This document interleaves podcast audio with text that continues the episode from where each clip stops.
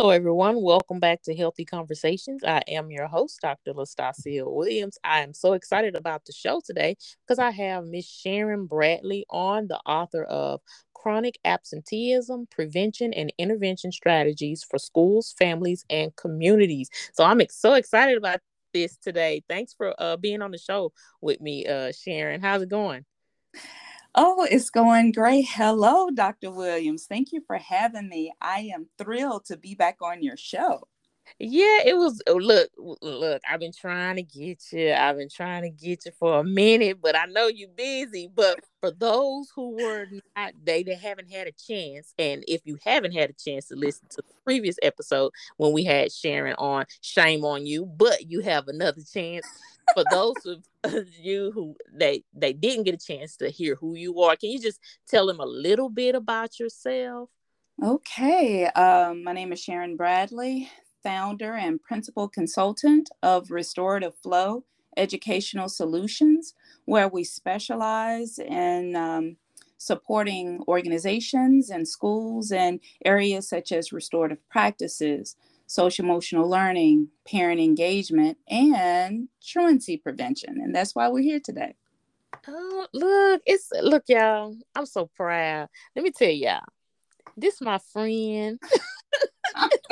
But I'm just happy to be able to get into the nuts and bolts of what we're getting ready to talk about, because this new reference guide that she has out, I really think I had a chance to look it over, and I'm excited about it because, for one thing, it just seems so easy to read and understand. So how did you actually come up with the concept of this absenteeism reference guide?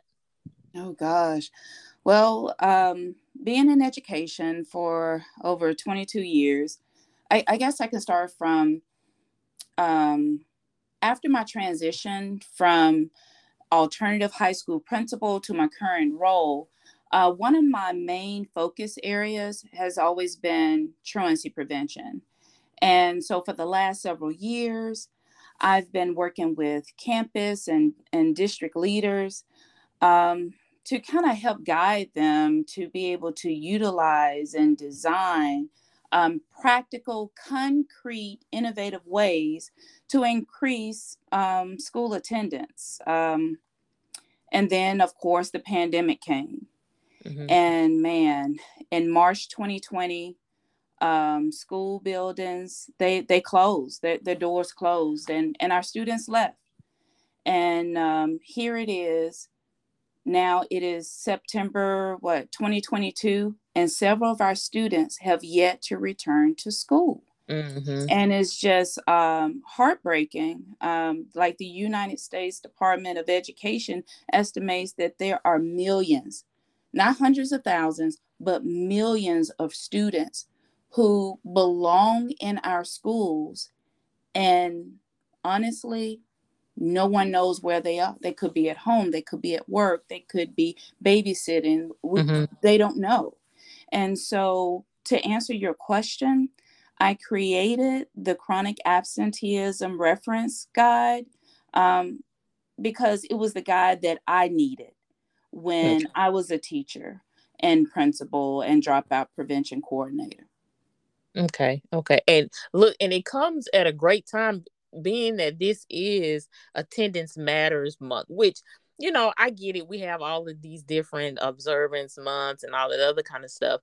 And so, but with this, with the number you just said, attendance, it matters just pretty much every month, because you said you have millions of students who are not in anybody's school for whatever reason. And so when you think about it, universally, what has pretty much hindered school districts, their approach to addressing truancy and absenteeism and, you know, all of that kind of stuff?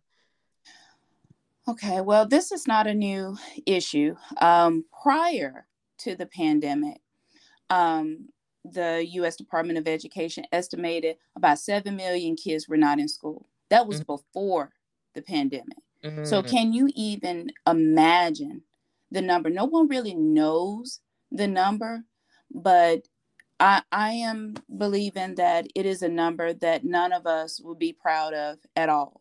Mm-hmm. So I believe that there are two things that hinder schools from addressing absenteeism effectively. Number one, legacy practices. It's kind of like this unwritten way of doing things. We've always done it this way, even though it may not be working. Ooh. It's just we've always done it. And yeah. I think that that stands in a way of truly getting to the root of the problem. And the second issue, I believe, is mindset. And that is the mindset that finding our kids, getting our kids in school and keeping them in school is one person's job or somebody else's job. Like no one really wants to own it. Mm-hmm. And so I believe that those are the two things that hinder schools from really addressing the issue. And it's funny because I was having a conversation today. It was yesterday with a coworker, mm-hmm. and we were talking about how really after, you know, we had these issues before the pandemic, like you said, but after the pandemic, there's this shift happening in education, and I'm not sure that everyone is on board with going with that shift. And I'm just afraid that if we don't go with the shift that's happening, it's going to be really hard to get those kids back into school, because for some reason they're not showing up, and we don't know, you know, that they're just not there. And so I'm glad you got this guide to just kind of help, you know, give organizations and districts and teachers and principals a way to say, hey, okay, let's try to think of something different outside of what we've been doing. Maybe it's mm-hmm. just not that one person, like you said, to go find, you know, that kid or to see why they're not at school. So how can your guide, and just thinking about while you were sitting, writing everything and getting everything together before publication, how can your guide help districts across this country look at really, and like you said, effectively tackling this truancy problem and the absenteeism problem that exists right now? Although the title of my guide is a bit lengthy, but it begins to answer the question. It's Chronic Absenteeism Prevention and Intervention Strategies for Schools, Families, and Communities. So, mm-hmm. and that was intentional, because this tiered resource, it emphasizes collective responsibilities. You know, we are the adults, whether mm-hmm. we're educators, whether we're in the community, whether we're parents, or whether we're from faith-based organizations. You know, no matter what our roles consist of, you know, getting and keeping our kids in school and having them in school learning is the work of all of us. Mm-hmm. I mean, I know we hear the phrase all the time that it takes a village, but the village must be connected and on one accord. And the village must have the tools and evidence-based strategies to make this happen. So whether you are a teacher, a counselor, an administrator, school nurses, Dr. Williams, parents, community agencies, or whoever, each role in this guide has tiered, tier 1, tier 2, tier 3 interventions in order to do this work, because you know, like I know, what works for one kid may not work for another. Right. You know, and there are various reasons why kids are not coming to school. So, yeah, that's the whole reason why I wrote the guide. And I just hope it helps as many campuses and schools and children as possible. So leaders, if you're listening, there's no working in silos. You shouldn't be working in silos anyway. Every place or every position within the district, they are connected in some type of way. That's right. So in order to get these kids, in order to find them, in order to put them in a place so they can learn and be productive and do whatever needs to be done, every position, everything is important. And so we can't continue to work in silos. I remember it wasn't like right after we're still in the pandemic, but it was like maybe the year or two afterwards. And it was when we were still in virtual learning. And some of the kids actually, they had to go work because whether parent couldn't find a job or guardian, or they, couldn't go to work anymore. We had kids out there working and logged in on school at the same time. That's right. And so it's hard now to say, because they were making money to help their families, it's hard to tell the kids, oh, okay, well, you have to stop that and you got to come back to school from 7:30 in the morning to 4:00 in the afternoon. They're like, no, I really have to make sure my brother and sister eat, my mom and dad eat, whatever it is. So I think your guide is on point, and it will really help some organizations. And I think just get us to thinking outside of the box. Well, and I'm a firm believer that there really isn't a box. I don't believe there's a box, because it just, keeps you from looking out, okay, what can we do creatively to make sure that these kids get here? So when we're thinking about absenteeism, truancy, all of these things, I want to ask you a question. Okay. Is absenteeism a one-lane road or a multi-lane highway? Oh, okay. That's a very layered question. Mm-hmm. So I guess what we can do, just kind of start with what it is and the difference between like chronic absenteeism and truancy. Mm-hmm. Truancy is more like the number of unexcused absences that a student accrues within a certain period of time, defined by local and state laws. Thus, that's why educators kind of emphasize more of the compliance piece and rely on legal interventions. But chronic absenteeism is defined as missing 10% of school for any reason, whether it's excused, unexcused, suspensions, et cetera. Mm-hmm. And this is the one that's a little bit more discreet. This is like the child that misses days here and there, and then months pass. You're like, oh my gosh, this child has missed several days, but it's been more discreet. Mm-hmm. And even though their excused absences or whatever, it still impacts academic and social development, like greatly. So early identification, early intervention is key when it comes to these students. So then you may wonder, well, why are kids missing school? It could be for various illnesses. It could be for housing insecurity. We have so many families that are in transition, and they're moving from home to home or from space to space. Mm-hmm. And kids are enrolling and unenrolling in different schools. It could be unreliable transportation. I mean, you guys have seen the news. We don't have enough bus drivers in some school districts. Mm-hmm. And then there are families who don't have cars or reliable vehicles.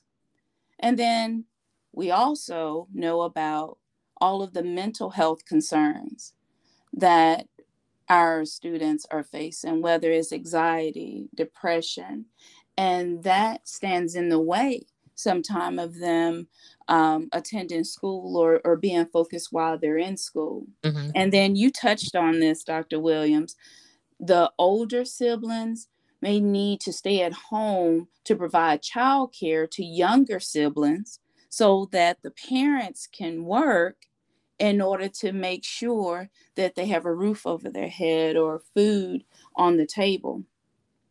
And some kids just need to work due to families' financial insecurity. And I'm just going to be honest with you. The reason why some kids don't come to school is because of poor school culture and climate.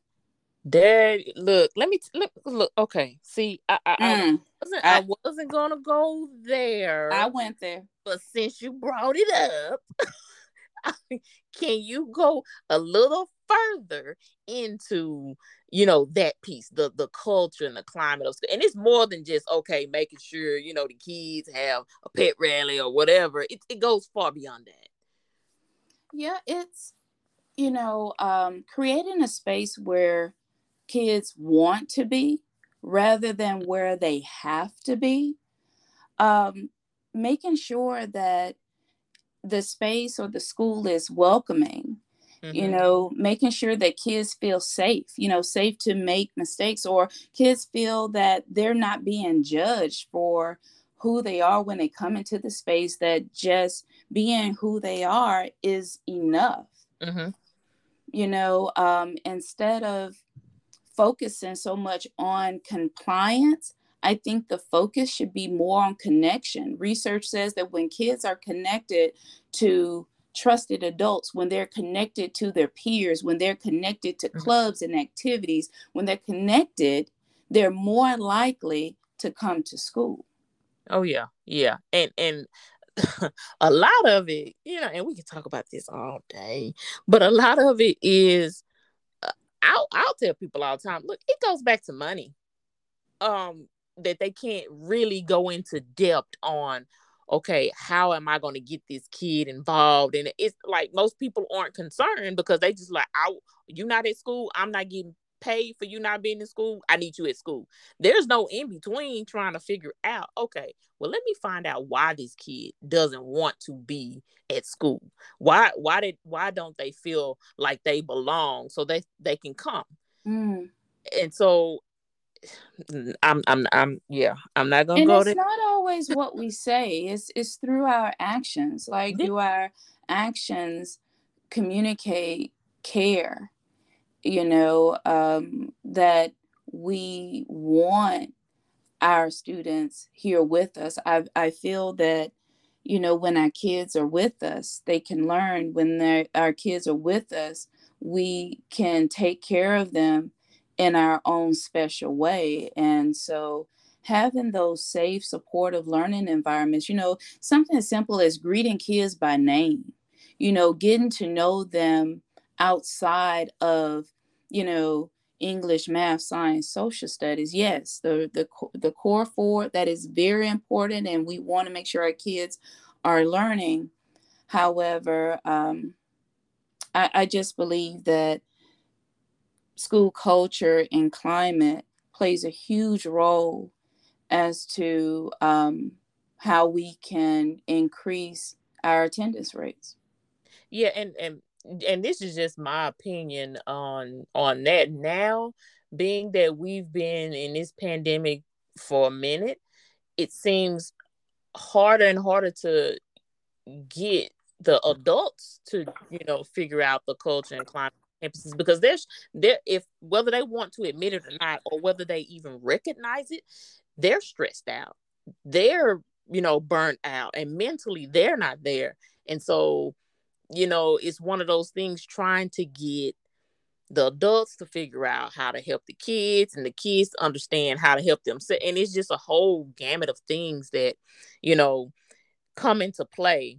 And I think it's affecting how we're approaching, like you said, the how to get the kids involved and how to get them to want to be at school. Yeah, I agree.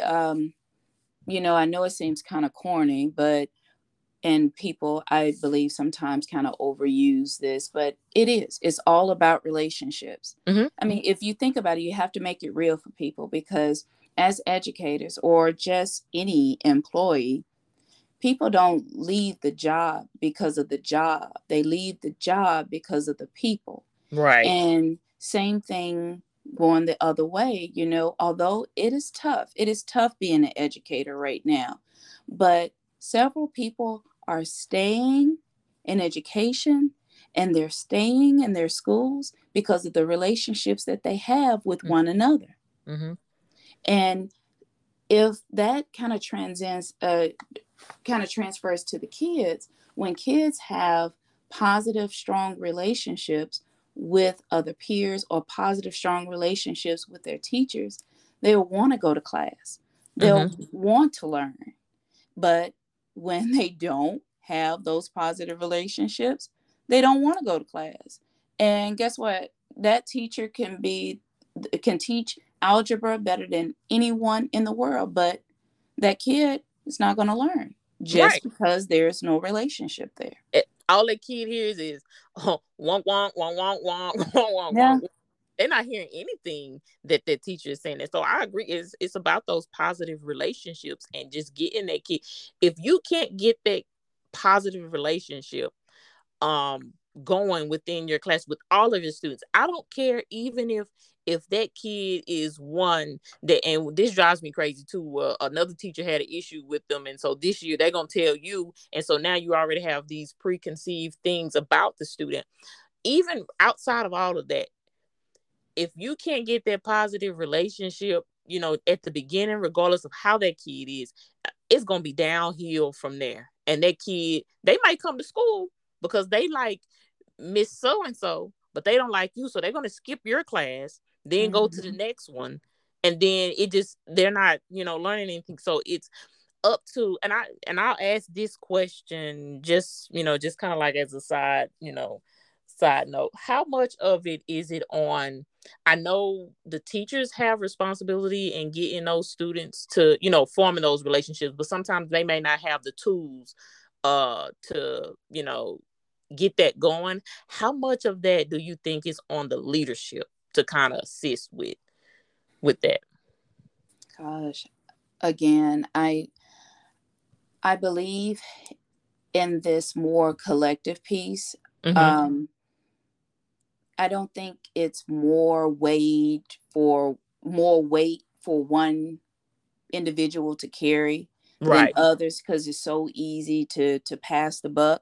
Mm-hmm. Like, for instance, in the guide, like things that teachers can do, mm-hmm. you know, they can recognize students for good or improved attendance rather than, you know, perfect attendance. Mm-hmm. Or instead of just calling home when the student is doing something not so good, what about those positive phone calls home? I mean, that shocked parents, that shocked the kids. Mm-hmm. And they were like, oh, okay, Miss Jones calling mama, telling mama that I'm doing something right.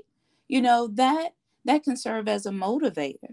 Mm-hmm. You know, like for counselors, I think that, think about it. Most kids miss school when they have test days. I don't know. I don't know if you ever noticed that or anything, because they may have test anxiety yeah. or whatever. So counselors can teach those test-taking strategies or coping strategies to help kids manage stress prior to testing. You know, administrators can do home visits, or like you say, within existing structures or professional learning structures, you know, help build capacity, give teachers and counselors and school nurses and the tools that's needed and strategies needed in order to be able to build those healthy relationships. Because here's the thing, my undergrad was in special education, mm-hmm. and I don't recall any of my professors. Now, they will tell you, hey, the key to a kid's heart or the key to learning is relationships, relationships, relationships. Mm-hmm. But I don't remember one professor teaching me step by step how to build a relationship. Yeah, yeah. Mm-hmm. You know, I guess the assumption is if we're going to be in a class together for a semester, or we're going to be together for a year, and it's just going to happen. But, you know, like I know that relationships take work. Oh, yeah. Yeah. And it's the little things that you do every day that build trust that build connection, that build support in order for that relationship to grow. So I think if you, to answer your question, I think it will help for administrators to be able to share exactly different ways as to how to do it, rather than assuming that it's just going to naturally happen organically. And in most spaces, it happens organically, but sometimes not so much. Okay, that's good stuff right there. So I want you to let everyone know before we, get off, how they, one, can purchase your guide to kind of help them, and then also how they can reach you if they would like to, discuss things further with you, how about getting you to consult with their organization. Can you give them that information? Absolutely. The guide, Chronic Absenteeism Prevention and Intervention Strategies for Schools, Families, and Communities, can be purchased on Amazon. It can be purchased on NPR.org. That's National Professional Resources Incorporated. And then also on social media, I can be reached on Twitter at S. Bradley on Fire, LinkedIn, Sharon D. Bradley, and on Instagram, _ the Restorative Flow, FLO. You guys heard it. I know the information. We kind of went quick through it, but let me tell you guys, when Sharon and I have conversations, that's off the podcast, look, they can go a long, long time, but we just had to give you just a little bit. But if you want to learn more about how to better serve your community, how to better serve your students that are on your campus, reach out to Sharon to get more information, purchase the guide. I promise you it is going to help you and help your organization. So until next time, stay healthy.